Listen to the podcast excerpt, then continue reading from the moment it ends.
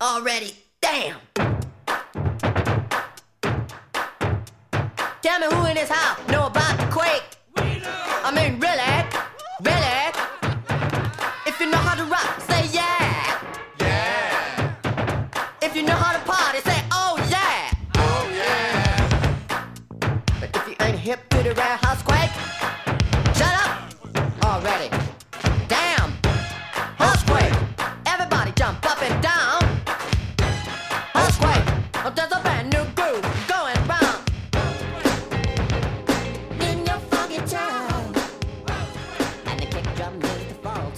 What up, everybody? You are in the Ozone. Ozone. Back up at you one more time. Coming at you live on this Saturday, folks. We're very, very happy to be here. Uh, I'm here. I'm at Omar Miller. I'm with my brother, as usual, at Icons. With a Z. With a Z. Tell the pretty people hello, T. Hello, hello, hello. See that? Let's jump right into it. You guys heard the intro jam. We're having a, we're having a, a Prince... cast. We're not even gonna call it a podcast. We're having us a, a Paisley cast this time, and we keeping it positive, keeping it pod. And one thing I want to keep it positive about, unless you're a hitter, is to get right into this dazzling performance by Jake Arrieta of the Chicago Cubs. Yes, unbelievable. I do believe he threw the two hundred ninety-fifth no-hitter in baseball history. Just to put that in context, each team plays one hundred sixty-two games a year, times thirty teams. Times one hundred and some odd years. And there's only been two, less than three hundred no-hitters. It's unbelievable. I mean, it's this is a feat, and Jake is pulling them out of his hat like like it's uh, like he's Willy Wonka. He, he's just pulling them out nowadays. Now, this is his second one in the past six months. Right. I mean, he's pulling him and Max Scherzer pull out a no-hitter on you. You been, you shit, you want to hit, you better not mess around with them fellas. Right, except Scherzer's struggling a little bit this year, right? Yeah, but I'm just talking about last year, Mad Max threw out two of them, really yeah. had that perfect game piece, and then... Uh, ended up hitting somebody. That, you know, he lost his cool. But now let's talk about this. Jake Arrieta, I've been getting nonstop texts, nonstop attention. Everybody is is quick to say that Jake Arrieta is the best pitcher in all of baseball. Right, they which want to anoint him. They, they want to anoint him. I had somebody hit me and say, oh, Arrieta, he's he's he's the best. I'm starting the team tomorrow. Uh, my, my ace of my staff is Arrieta. You lost your mind. I, this is what I said. That's well, what I said. There's no difference between him and Clayton Kershaw in the postseason because he struggled as well. Well, I don't want to hear that because Clayton Kershaw didn't struggle in last postseason. Yeah, this is very true. And and also, even the the postseasons that Clayton Kershaw, everybody talks about him struggling, really, you can point to one or maybe two bad games. Or out, bad of, innings. out of like uh, Bad innings, really. Right. But but it, I, I really hate that they ride this guy. I told them, and I have a lot of love for Jake Arrieta. Jay, he was on my fantasy team, yeah. and I rode him like a horse. Yeehaw! But this situation was well, get down. They're shooting. But this this uh, this situation with it just blows my mind how everybody is such a Johnny Come Lately fan. Right, right. Jake Arrieta has been a monster even when he left Baltimore. He didn't have it together. Right. Something changed, and I don't know if it was a pitching coach, if it was his workout regimen. I don't know what it was. Something changed with Jake Arrieta when he got to Chicago. Definitely conditioning. It def- I mean, he's an absolute stud. Right. Now. He's like Adonis. With the, he's like a hairy Adonis. He's like a Grizzly Adams Adonis. This guy is ripped now. He can go nine easily. I think it's confidence, too, though. I think you so know, as well.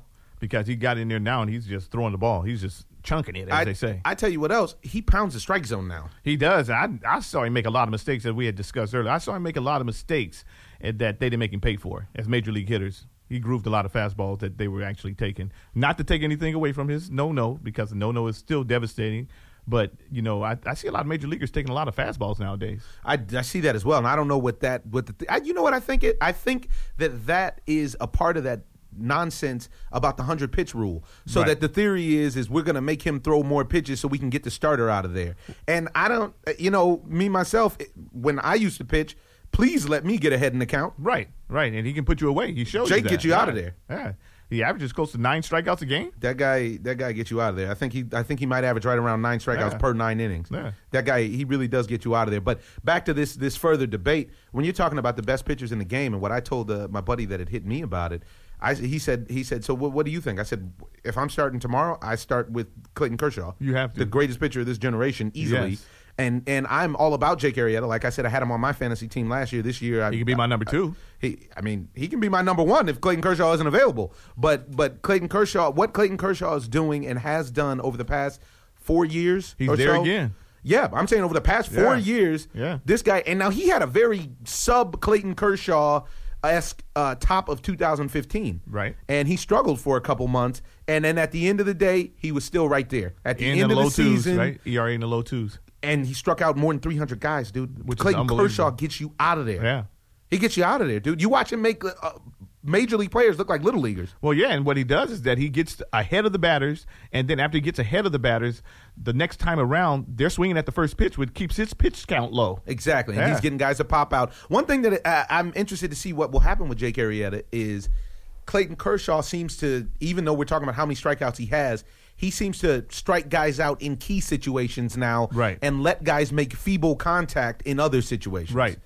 Because in certain situations, he had uh, I don't don't quote me on it, but his I'm quoting you. Yeah, no, no, I'm no, quoting no. you. But his batting average with runners in scoring position last last year was like almost well, yeah, nothing. Yeah, yeah, yeah. It was low. I think it was yeah. like point four one or yeah. something crazy, yeah. one forty. And that's where you make your like money. That. You know, yeah. you can get the runner zone, but you scatter a bunch of hits, and it, it doesn't matter. Yeah, and he's not walking guys. Yeah, he's not walking guys, and he's striking guys out definitely. And he wins the Cy Young just about every other year, yeah. every year, which is incredible. Yeah.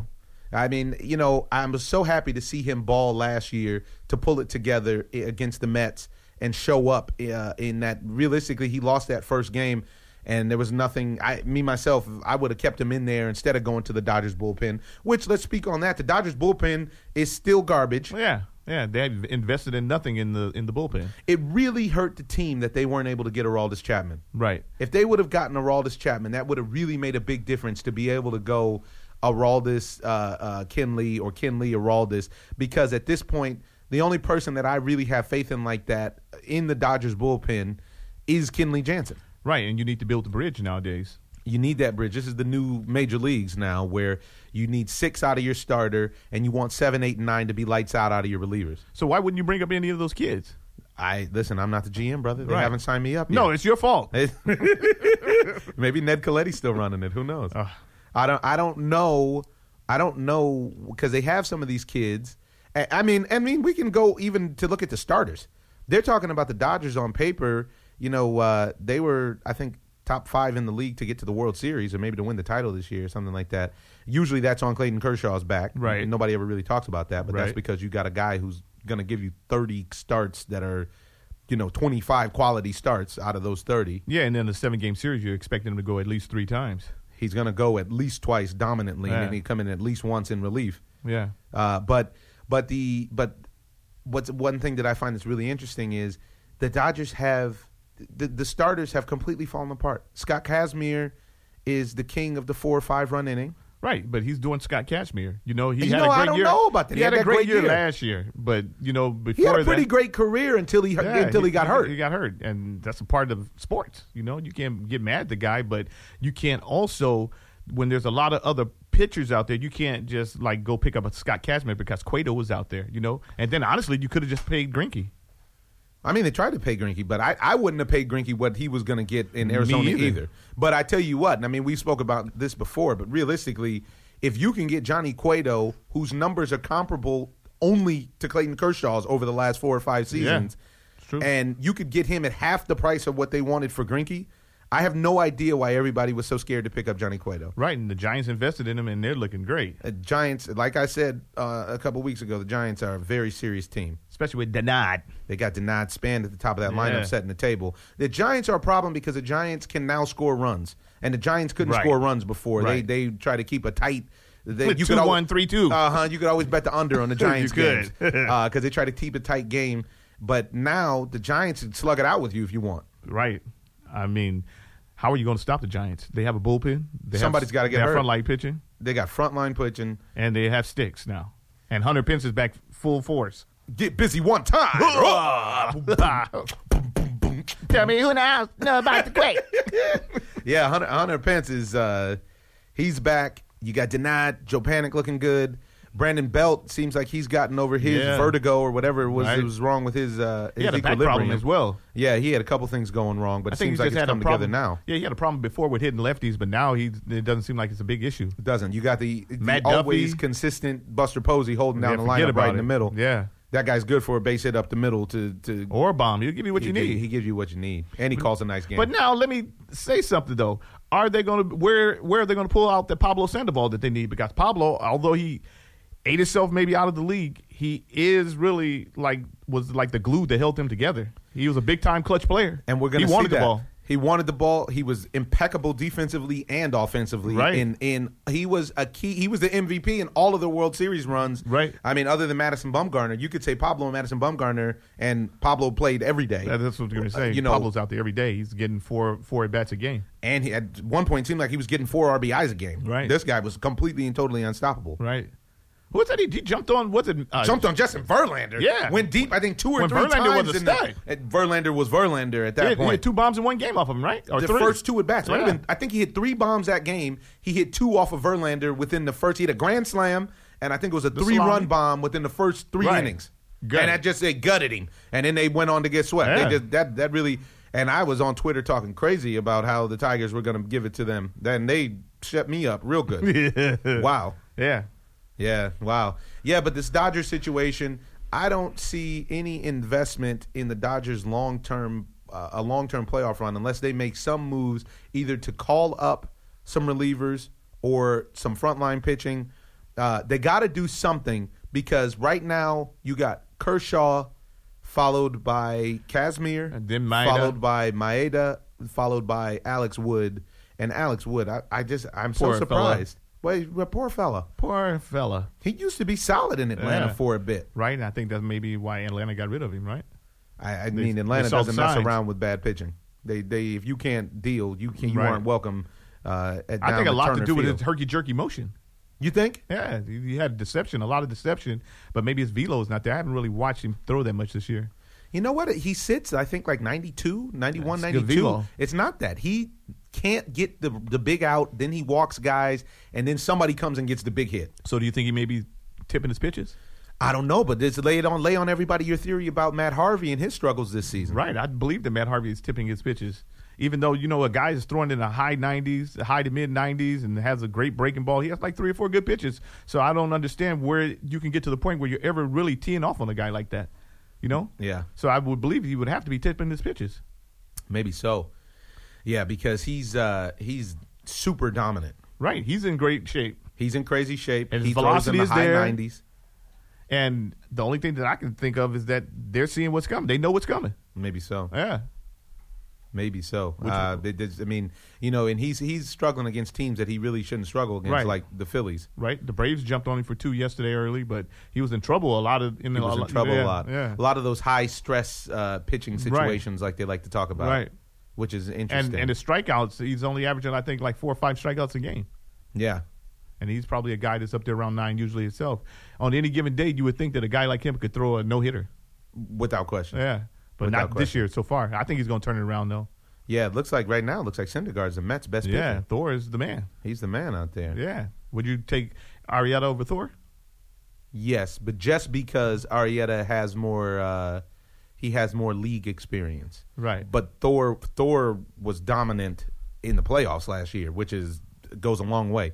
And sitting right behind home plate, right off the, the on-deck circle at Dodger Stadium, watching those guys throw, Noah Syndergaard threw harder than any of those starters. Yeah, his, his it was overpowering. Fastball had bite on it. it you it, could it, hear it. You could hear it. It yeah. was whistling. Yeah. And you could smell the wood when guys were fouling yeah. it off if he let them touch it. Yeah. Yeah, that guy, he was, wow. He was something special. Now, uh, that, that's interesting because speaking of something special, I'm going to take a tip back and a sip back of Gorilla Life. Ladies and gentlemen, are you looking to improve your health? Are you? If you are, go ahead and visit gorilla life dot com. Take a chance with this chlorophyll drink that has very simple ingredients, water and chlorophyll.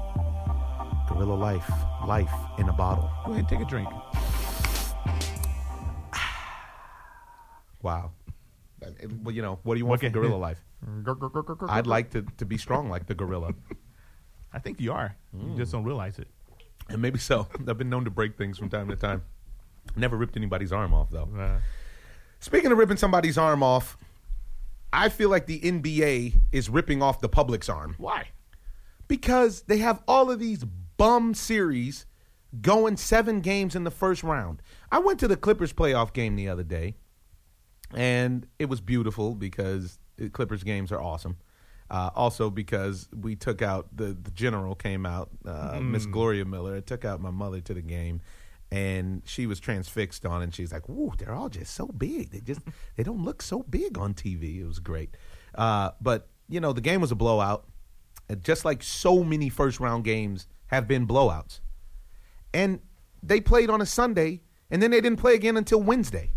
Right. Why do we have to have forty days? They advertise it like it's a good thing. forty days of the N B A playoffs. It's amazing to me because now you got LeBron James. I was seeing some numbers about LeBron James the other day. LeBron James has literally two-plus extra seasons on his body because of playoff play, because he goes deep in that's the playoffs all the time. That's ridiculous.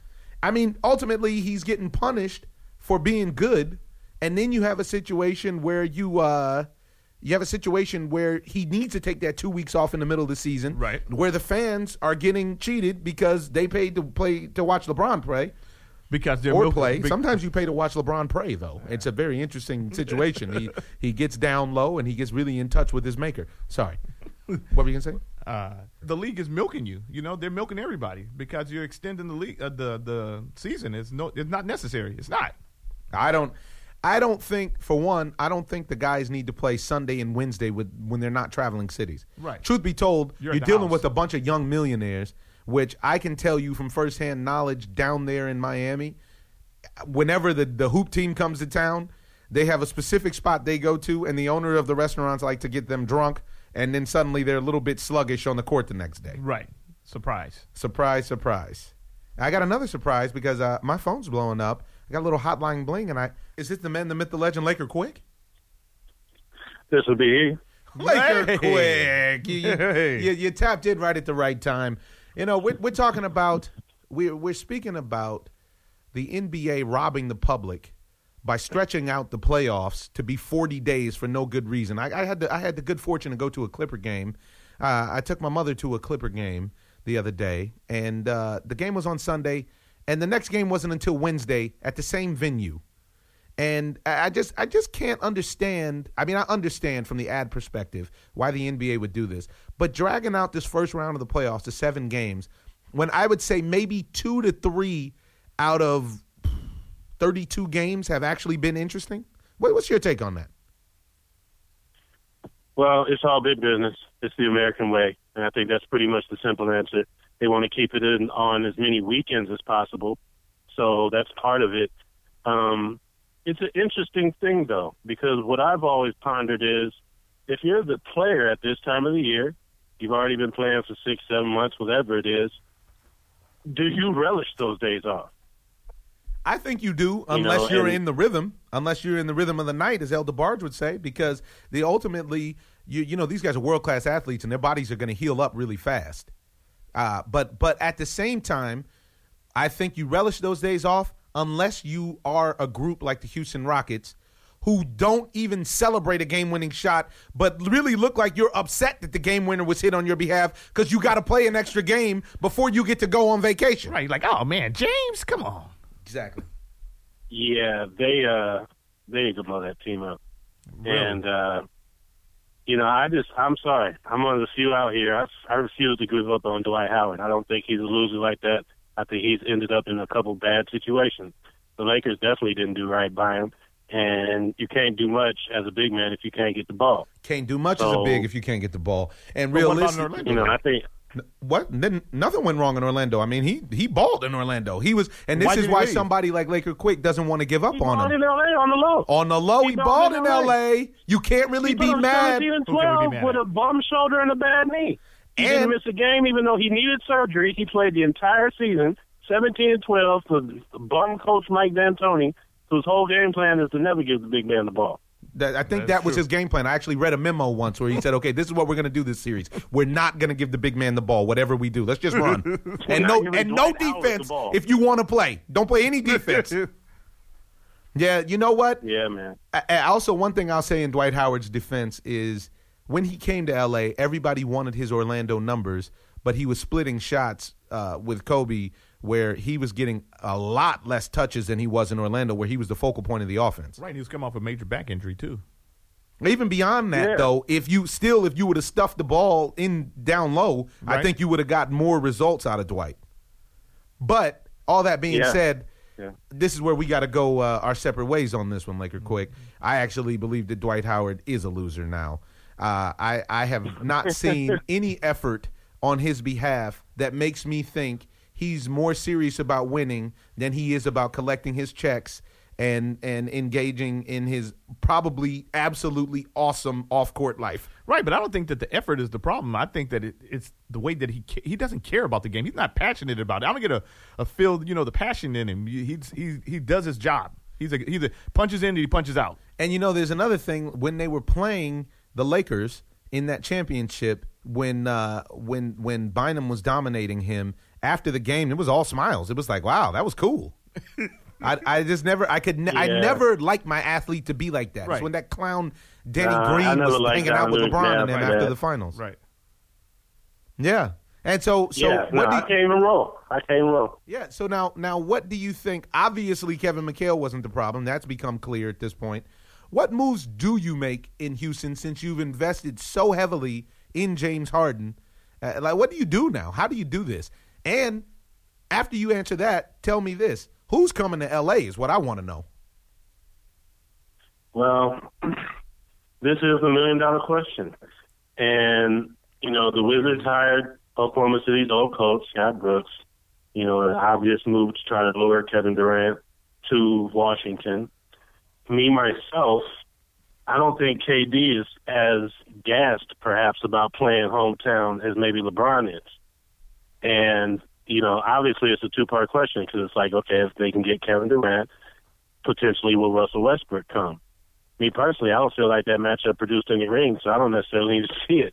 Right. Um, I like K D, and, you know, let's say somehow everybody gets over D'Angelo Russell being a punk, and, you know, some, you know, they, they have to improve on effort. That's a team that needs effort. They show no effort on defense.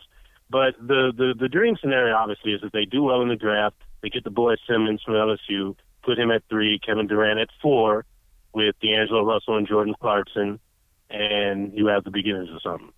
And who's the big man? So, uh, you know what, man? I, it's an unfortunate part of today's game, but it doesn't seem to matter as much anymore. Mm-hmm. All they really want you to do is run up and down the court in a straight line and box out and grab some boards. So that it somebody, so a, a little guy can game. just shoot. Yeah. Yeah, I mean, there's there's there's like what three real dominant big men in there, so you know, in the game or something like that. So it's not like even something you really have to game plan for. So you know, hey, I mean, me myself, I you know, I like the kid Hassan Whiteside. The word was the Lakers were interested in him. Let me tell you um, something. If man. you add him to that dream scenario with K D and Ben Simmons, you got a squad.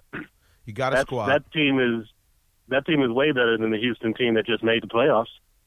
Yeah, right. in the West, so, in the in the thick West. Now, I tell you this, I've been telling yeah. people, everybody who will listen, you got to pay attention to Miami during this playoff period. They're running through Charlotte like like uh, Drake runs through the six, as they say. But they except they, for this game, because they're currently down by twenty-three right now. That's right now, you know this, but this is that whole Three this is row. this is exactly why the why the first round should be five games, in my opinion, is that there seems to be that that whole lull in all of sports. To me, basketball is the sport where home court advantage should matter the least. But because of the way that they officiate the games and because of the way that guys have to go to a city in the playoffs, and what we were talking about before you called is guys go to a city, and you know what? The game is actually designed for you to play your game and to get out, because there are you're a young millionaire, you are a young stud, and if you're hanging out in these foreign cities for a long time, it's a good chance that you could pull the Johnny Manziel and have a couple too many drinks. Bug it out. Or you or you could just find a young lady to spend some company, and next thing you know, your legs ain't right on your jumper, then the next day at the game. But it's not the next day. It's it's it's it's four days down, you know? And I, I, I was telling, I was just no, sharing I, I was sharing with the Icons, Laker Quick, that down in Miami, there are a few establishments who pride themselves on uh, when the when the away teams come in, giving them free food and several free beverages, and they slow down on the court the next day. I've seen it. Now, I don't think wow. this is I don't think this is a tactic that's unique to South Florida. Right, I think this right. uh, I think this can take place all over the place, and you find yourself out and about doing a little sightseeing, and next thing you know, your, your game ain't right. Now, let me ask you this: are those guys you think gamblers, the ones that's feeding them, feeding them and drinking them up? Nah, those guys are proprietors. I mean, everybody's pretty much a gambler, mm-hmm. but I don't think they're doing it and then they go bet the game. Mm, okay. These guys do it as far as, as like a as like a homer situation, in, in my opinion. Like I would do it. Like like Laker Quick would sabotage if the Lakers were in the playoffs. But they're not. Oh. Yeah. Wah, Watch out wah. for them Clippers, though. Hey, man, well, let's talk about the Clippers. I have to say, I, I was at the game thinking that the Clippers were going to be Uh, I was like, wow, uh, this is going to be a tight series. Watch out for the Portland Blazers because they can give the Clippers problems. Man, the Clippers have been mopping the floor with Portland, and I have to say there's a determination from being at the game and looking. There's a determination in DeAndre Jordan. There's a determination in Blake Griffin, and I think C P three is tired of people recognizing that he doesn't always come up in the big moments. Right. What do you think about that? Well, this is uh... – everything you said is true. I think this might be the last hurrah for this Clippers team as we see it. And, yes, everybody should be highly motivated. One more reason, in addition to C P three, you know, you have Blake Griffin, who all of a sudden his image has been besmirched. Um, mm, good point. To and the point where to... people talk to him about the craziness, like he should be traded, which I thought was ridiculous. Well, yeah, that's right. Crazy talk. And he's showing you how ridiculous that is. But the Clippers have Blake Griffin back. Yeah, they got Blake Griffin back, who's balling, who's also well-rested, which is a factor. But the big, big deal is they're getting bench production. That's it. They're getting That's bench it. production. And this is something that the Warriors are doing to people. Outside of Jamal Crawford. Yes, outside of the sixth man of the year. One love to Jamal Crawford on another big sixth man of the year win. That's a, you know what, to me, yep. that's the epitome of a team player there.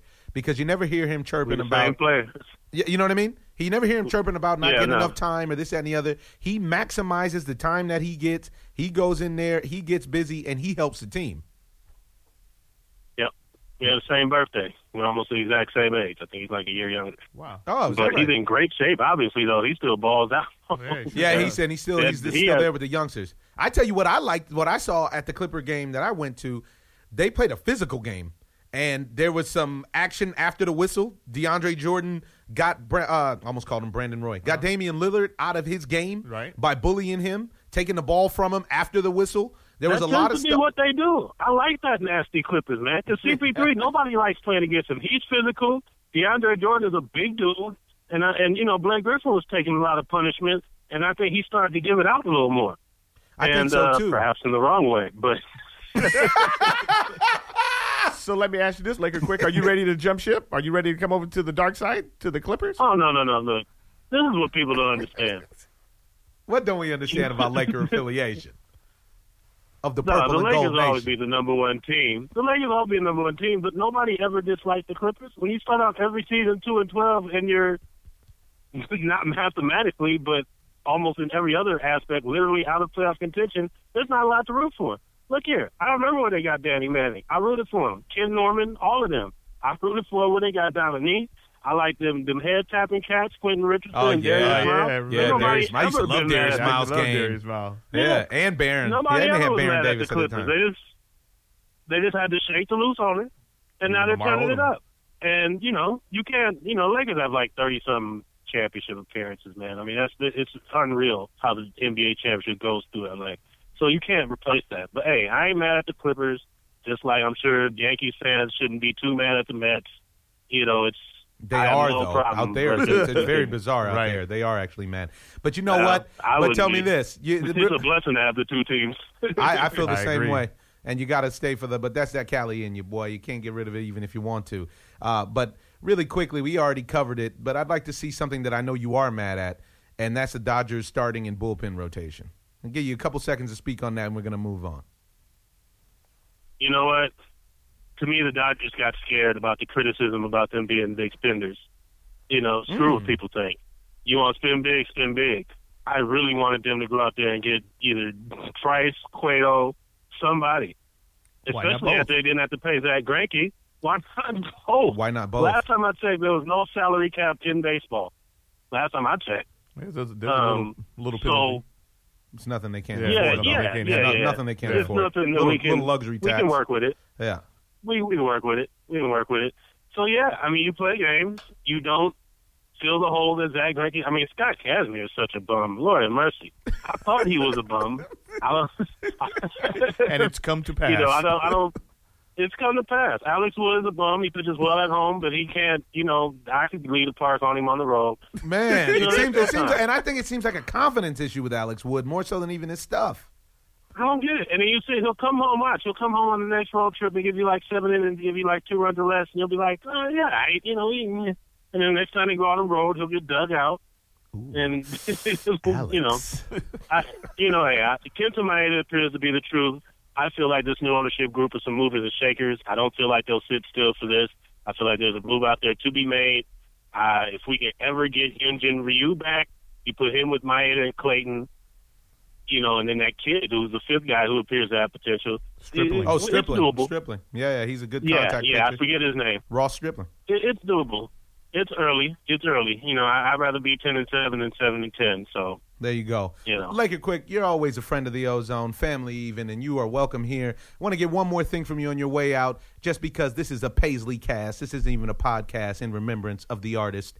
Uh, uh, and I want to I want to ask you, what's your favorite Prince C D?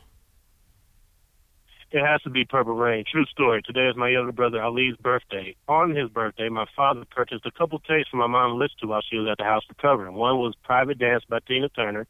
The other was Purple Rain. I don't think mine ever got Purple Rain. I was obsessed with that album at six years old, for better or for worse. And it's honestly, after Thriller, it's probably the second album I ever loved. And it converted me from a Michael Jackson fanatic to a total Prince Ooh, fanatic. Rest which, in peace. Which, as we know, Genius. is a is a really is it was a big conversion. Right. Amen to that. Rest in peace to both of those brilliant men. And uh, wow, that's a, that's a great story. Thank you, Laker Quick. Mm-hmm. Thanks for sharing that. Absolutely, brothers. Y'all be safe. Uh, you too. All right, stay up now. Late. Peace. Laker Quick. Always a always a good time having right. him. You know what he else is a good deep. time to have? What is it? A membership to the five four Club. Oh, nice. I got on the jacket right now. And you're looking sharp. Thank That's you. What made me think about it. Sharp James. Sharp James. Did you know that just for sixty dollars a month, you can get one hundred fifty dollars worth of clothes or more? Wow. five four Club. It's a place to be. They style you. You don't have to go out and shop. They put your wardrobe together for you, fellas, piece by piece. Go check out five four club dot com, sign up, and get stylish. Ha! All right, so we want to move on now. Moving into the Ozone, we're going to move into something that we went and hung out with uh, this week. It, it, we're actually on our way after we leave the headquarters here in Koreatown, Los Angeles. We're going to go head over to Inglewood, the city of champions, and uh, watch Gennady Golovkin fight Dominic Wade. Also, Chocolatito was on that uh, is on that card as well. I'm pretty. We already gave you guys a preview on it. Wade is athletic. Uh, and you know what I, I like? I like Wade talking like he's not scared. They always act like that until they get hit. And we're going to see what happens. And, I, you know, I like to give guys benefit of the doubt. We went down and watched Triple G. Uh, the champ called and, and asked us to come down and watch his media day workout. And we did. And we did, because I didn't want to get knocked out. And uh, and he's a cool dude, man, and really one of the nicest guys you'll meet. And he is in crazy shape. He looks great. I mean, wow. He's always positive. Him and, and he's always positive. Him and his manager, Tom, they're awesome guys. Great guys. Uh, in the words of Hulk Hogan, you're, you're awesome. awesome. And then, uh, you know, they're great. It's a family affair down there. He's always, He's got his, his cousin, his brother, and, you know, it's it's, it's great. It's great. Yeah. He's, he's, I wish the champ the best tonight. Uh, I'm anticipating a victory at thirty-four and oh with thirty-one knockouts. It's kind of hard to not expect a knockout to go down. Um, so that's that. We're very interested in seeing as well what happens with John Jones' return to the ring. Do you believe that John Jones is going to be as dominant as he always is tonight? I don't see why not. Uh, what's different? He took time off. His body should be in better condition than it was before. I don't think John Jones' scenario ever had anything to do with his body. I think he was going through some stuff on a personal level, and I think he was trying to figure out uh, who he was as a man, mm-hmm. and not just who he was as a fighter, and how to deal with success. You know, it's a very hard thing dealing with success, uh, especially when you're young. And I think that there are as many, if not more, people and athletes, but people at large, who are scared to to succeed as they are scared to fail. I agree. And, and because with success comes responsibility, comes expectation. There's a lot of things that come along with success that a lot of people don't want to deal with. It's a lot easier to be mediocre. It's a lot easier to just to to to, to give the bare minimum. And now John Jones, people are talking And I'm one of those people who were talking that I personally think he's the best U F C fighter that I've ever seen. Right. Uh, top to bottom, he's got he's he's got it all. He can do it all. Yeah. And and I wonder if whatever problems that he had, he was able to go back to the lab, regroup with his family, and and come back and still be the most dominant. What do you think? Well, I like I said, I don't see any reason why he should have tapered off as far as skill set, but uh, you know. I don't really see a real challenge there like that for him. He's a uh-huh. he's a superior athlete, and he, is. he likes to fight, and that's a big, big, you know, big thing for him. And he likes he the lights don't affect him. No, he the lights never seem to be too bright yeah. for Johnny Bones Jones. So I don't think it's going to be a problem. And staying in the U F C, you come to find this whole thing with Conor McGregor. You know, I'm actually with Conor McGregor on this thing. Yeah, I am too. That makes no sense. I'm going to go out and promote the fight that I can't actually fight in because I haven't prepared. So, for anybody who doesn't know, Conor McGregor uh, uh, put out a, a drop-the-mic-type tweet this week where he said he was retiring, thanks for the cheese, yada, yada, yada, yada. And in true boxer, fighter form, he was not really retiring because, for some reason, they always lie about that. Um, but really what this was was a statement because he has some serious promotional demands placed upon him where Dana White is saying, Uh, well, I don't know who Conor McGregor thinks he is. The rules are the same for everybody. And in real life, the rules are not the same for everybody. Uh, what planet is he from? Exactly. Because you know what? If uh, Kobe Bryant actually wants some green tea instead of black tea, guess what? Kobe Bryant's going to get his green tea. Exactly. A- as he should. Yeah. He's as, the man. As any of these guys could.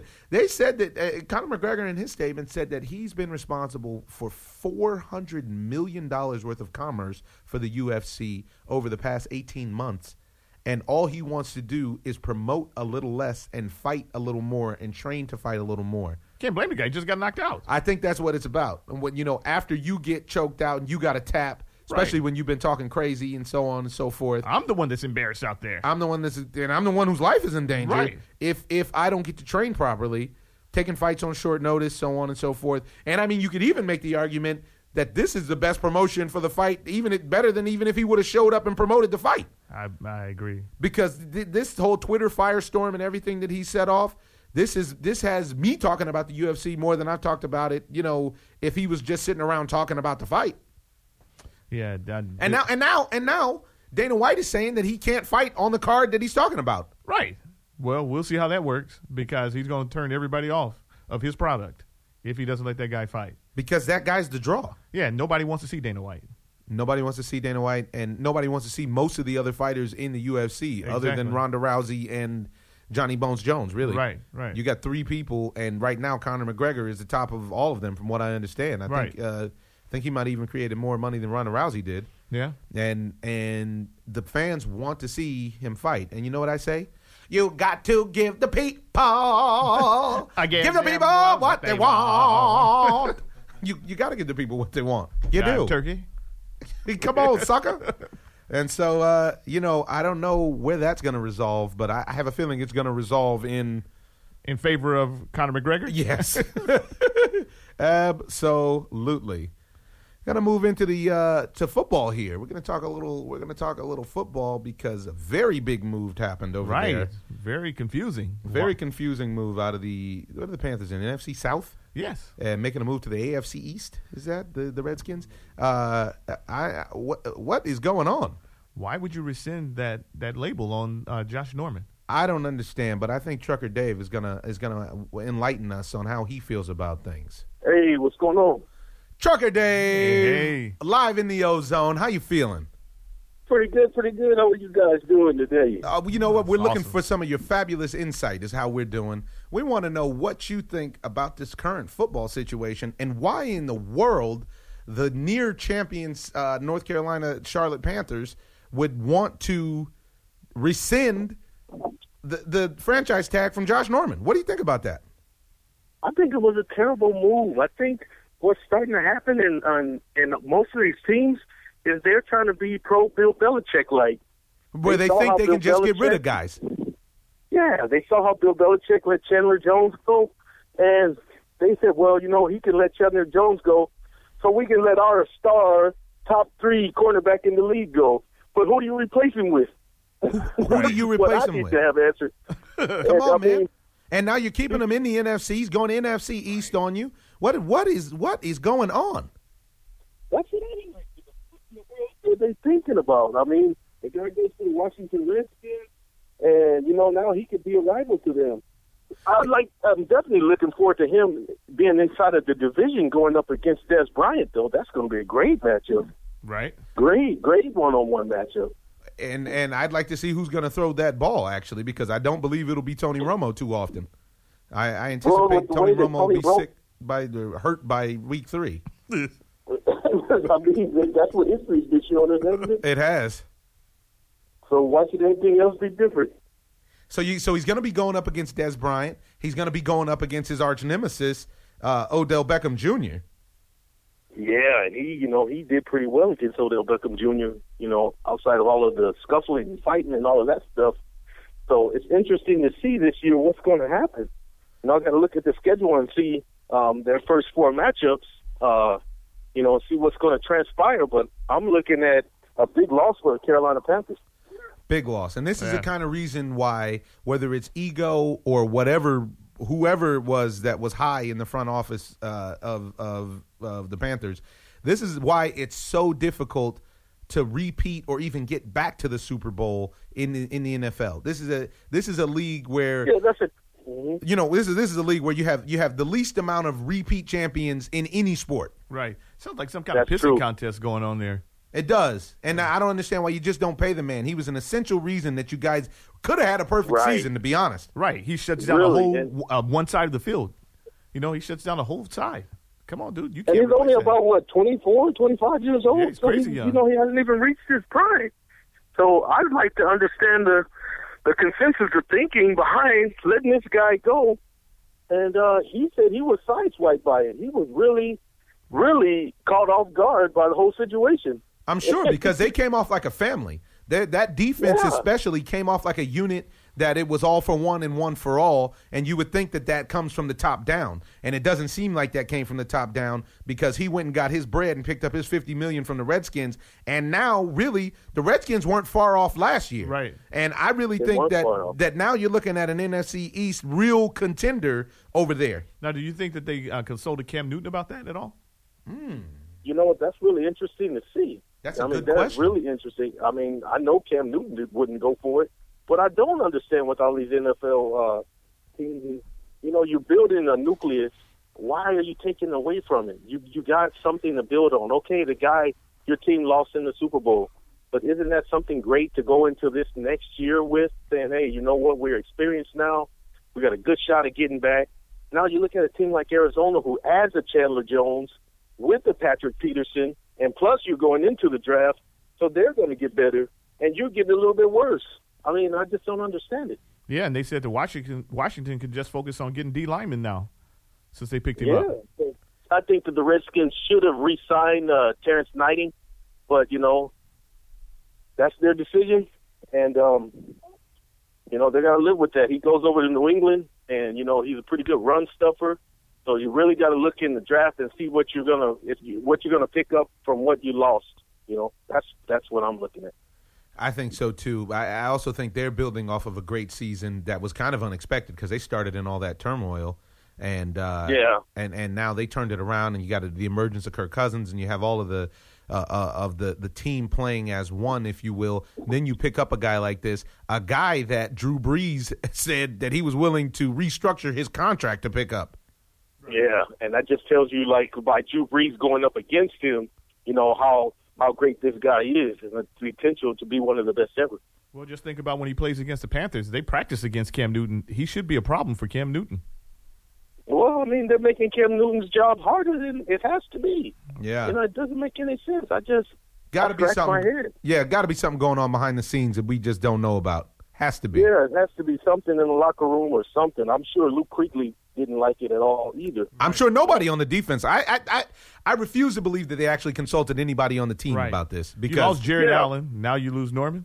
Come on, man. What? What? Yeah. You, you're, you're telling me that you don't want to go back to the to the Super Bowl, right? Exactly. And then you're quick to, you know, to blame a guy like Cam Newton when he doesn't get back there. You don't even yeah. put the pieces around him. Right. Yep. It's a team uh, this sport. This is what we talked about last time. You got to have the pieces around him, you know, in any sport. one guy is not going to – you saw that with Kobe Bryant trying to go one oh five right. for the whole season. Yeah. It doesn't work, man. It doesn't work it doesn't in work. team sports. It does not work. That's a great What happens point. in team sports is it's any given night. Basically what they're saying is everybody's already a professional in all of the sports. So if any guy gets hot like they used to get hot when they were in college or whatever, that could just be their night, and you can't hold them. When you got trying to go one on five, or you try to take some of the talent away from a guy like Cam Newton, who's on the verge of being great, come on, man. What are you, what are you guys accomplishing? I don't get it. Your I, fan base doesn't get it.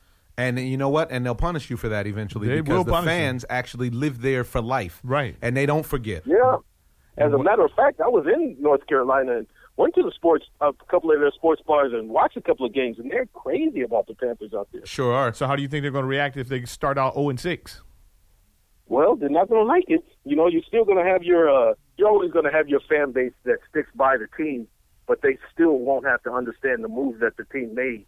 I mean, there are some – corners that you can't cut. It's like when you go into a Levi's store and you buy a pair of Levi's, man, you're going to pay that thirty-five, forty, fifty bucks for those Levi's. You can't go up to the register and negotiate the price on a pair of Levi's. It's a good Same point. Same thing with the, with the uh, Josh Norman, man. I mean, the guy's great. Pay him for what he does. And, you know, and let his attitude feed off the rest of the team. That's yeah, because he's passionate that. about his, his game. He's really passionate, he's passionate about his game. And, and he's, he's a shutdown corner. And there's not a lot of those in the league. Right. Real quick. Not a lot of them in the league. Trucker David, while we got you on the line, how do you feel about the N F L draft coming up very, very quickly? What do you think? Uh, which teams do you think are really going to score? Uh, how do you feel about what's going to happen and what needs to happen for teams that are on the bubble, say like an L A. Rams uh, or, or teams that are on the bubble, not the not the low-end teams, but teams that are on the bubble? Or do you have any sleeper teams that you feel like can really come up in the draft that could actually make a difference and an impact on what it is that's going to happen during the N F L season coming up? Well, that's a great question, and I'm glad you asked it to me.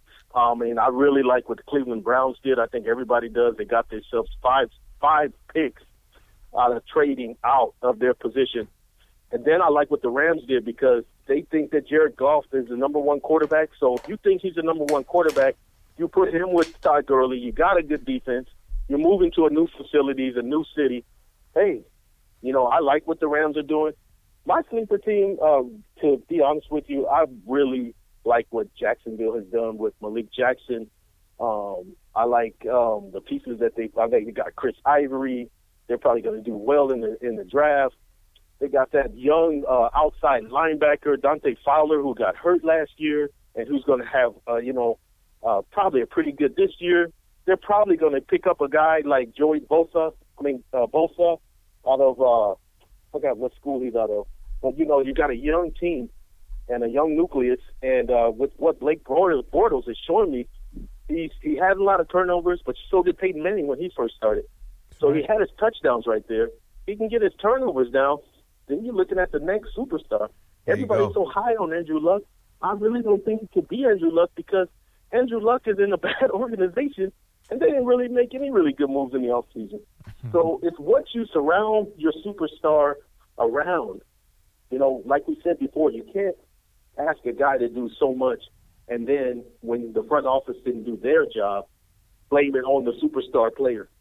Right. Absolutely. And they're the face That's of the organization. They're the face of the organization. Bosa's, yeah. uh, Bosa's out of, from uh, Ohio State. He's a Buckeye. Yeah, Bosa from Ohio State. So you got Bosa. Uh, Dante Fowler, you got Malik Jackson, who caused Tom Brady problems. You got a couple of other guys uh, that I'm not even mentioning. So I really like the direction of the Jacksonville Jaguars.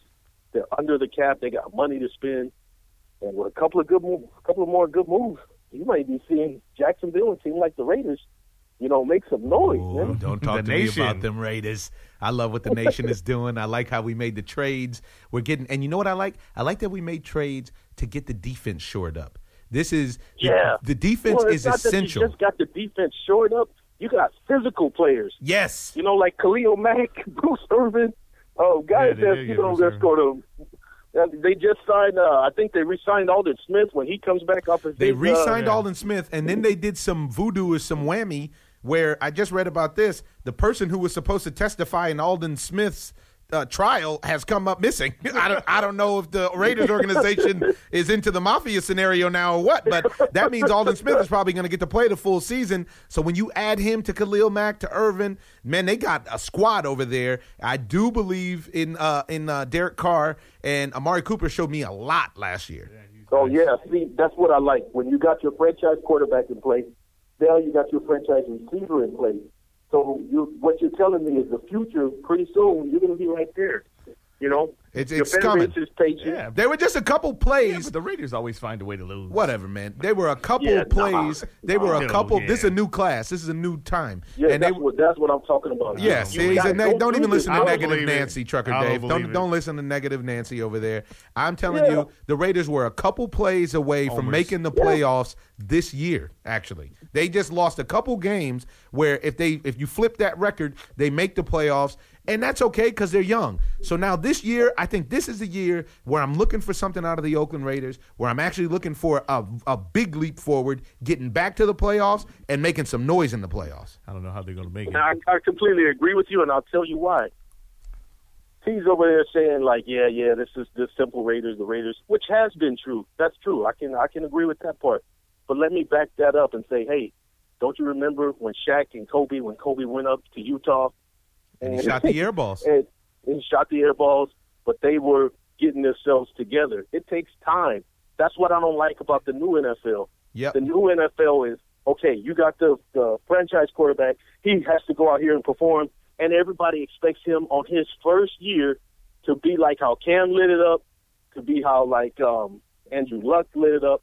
Remember back in the days, you had two or three years, the guy used to hold the clipboard. Right. And that's how Aaron Rodgers became Aaron Rodgers. I mean, because he was standing behind Brett Favre.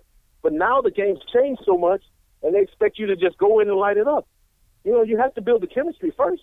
Yeah, but, you know, that division, they have the Broncos and the Chiefs, and they're not better than either one of them. Well, I, why? The Broncos they are better than the Broncos. Yeah, Broncos they don't have a quarterback. The Broncos didn't have a quarterback last year. Nah, you're talking Peyton crazy. Manning. Yeah. Peyton Manning wasn't anybody. Whatever. Yeah, man. But he was good enough to get them to where they so, needed to go. Exactly. So you don't really need a quarterback in the sense where you have a dominating defense that, like that. Well, I mean, and, this, and the Kansas City Chiefs has seen so much that you don't throw even going to the Super Bowl. He made just enough plays. Yeah, just, just a negative plays. Nancy Trucker Dave. No, He's no, just that was the defense Nancy. that won that game. Hey, this, the defense. This guy, everybody knows the defense did win that game, but he made just enough plays even against see, New England. Nah. And even well, you did New do it against England. New England, but New England doesn't have any defense. Yeah, but he made no. the plays to get it done. That's he the point that we're saying. That, so I don't understand how Go that correlates to the Raiders being able the to. The point of the Go matter is, is Peyton Manning has retired. And you're, you're talking about this yeah, nonsense exactly. just because Raiders, you just like to be a contrarian. Uh, no. He's retired. The, they don't. They literally don't have a quarterback. The Brock line, Osweiler is no longer with the team. They you, don't you know have a quarterback at, right now. They didn't have a quarterback yeah, last year. They're looking at Science Brian Hoyer.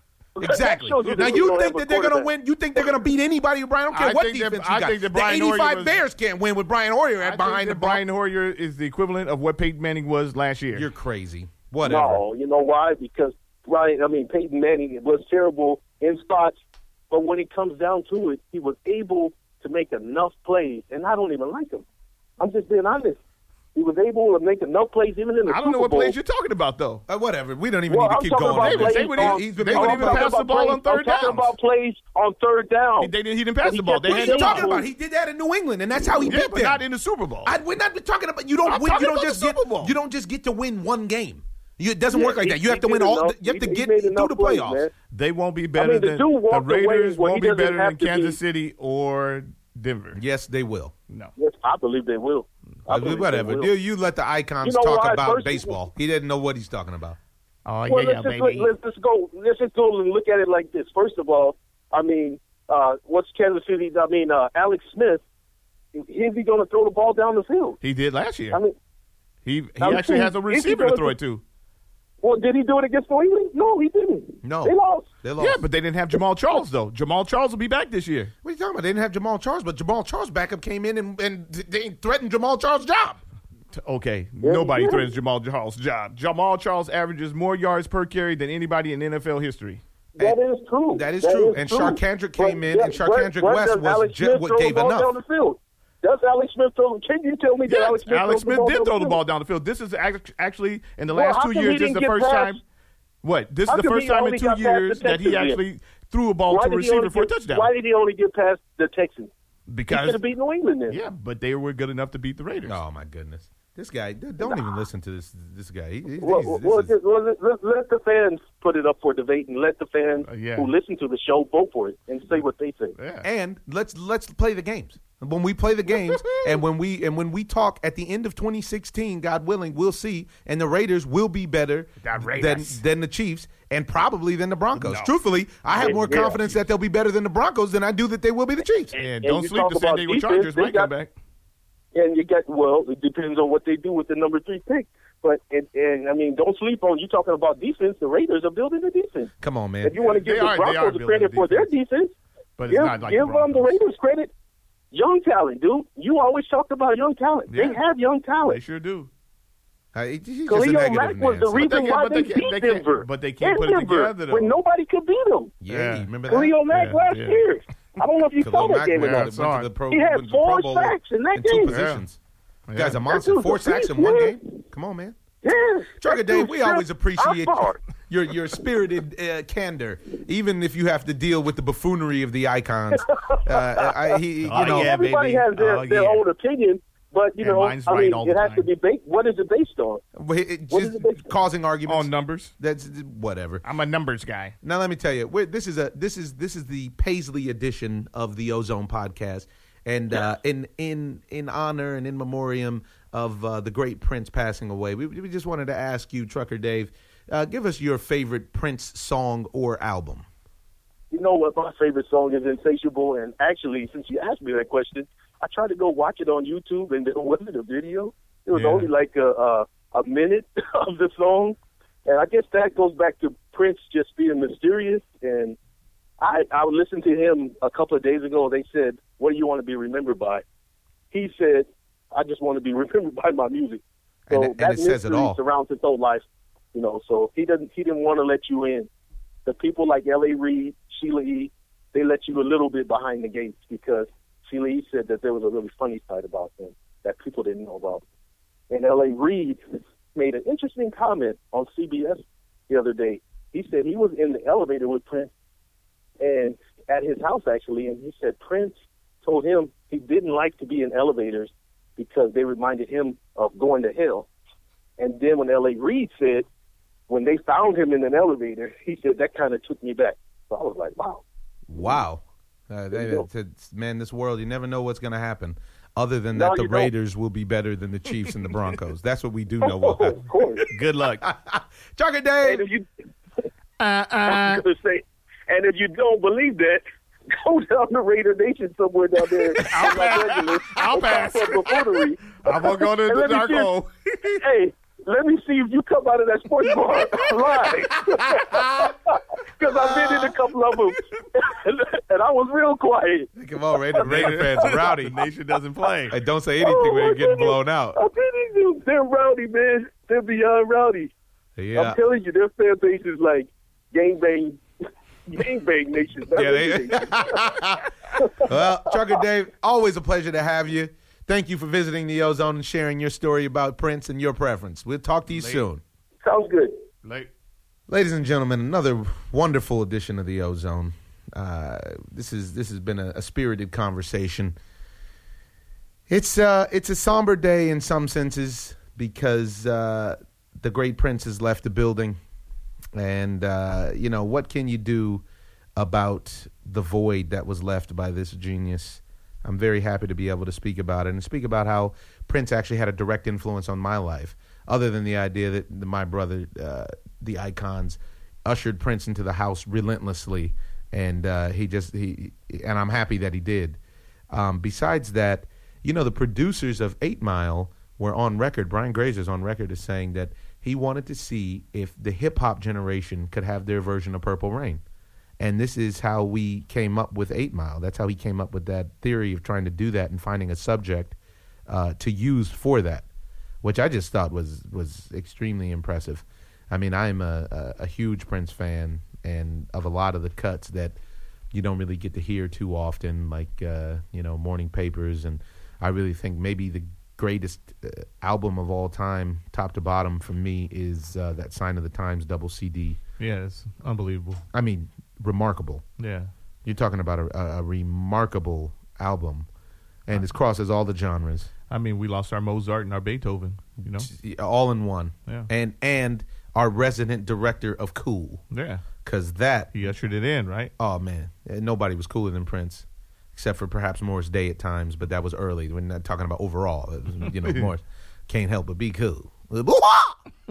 Shout out to Morris Day. But, yeah, uh, you know, it's it's wonderful to hear all this stuff that's going on now, uh, all the people coming out and speaking about how Prince impacted their lives, and speaking about how Prince, uh, what he did for the community, and what he did for the kids in the inner city, and what he did for installing solar panels on people's homes, and just just the the, the overall light that he had, as well as being a satellite for the genius of the music that was gifted to him, that he was able to express and share with us. It was a really, really moving. Uh, R I P to the legend. You got anything you want to share? Uh, you covered it. Well, this has been a great edition of The Ozone, ladies and gents. As usual, we want to leave you with a quote. This one's going to come from Bear Bryant. It's not the will to win that matters. It's the will to prepare to win that matters. Remember that, folks. Ozone out. Peace.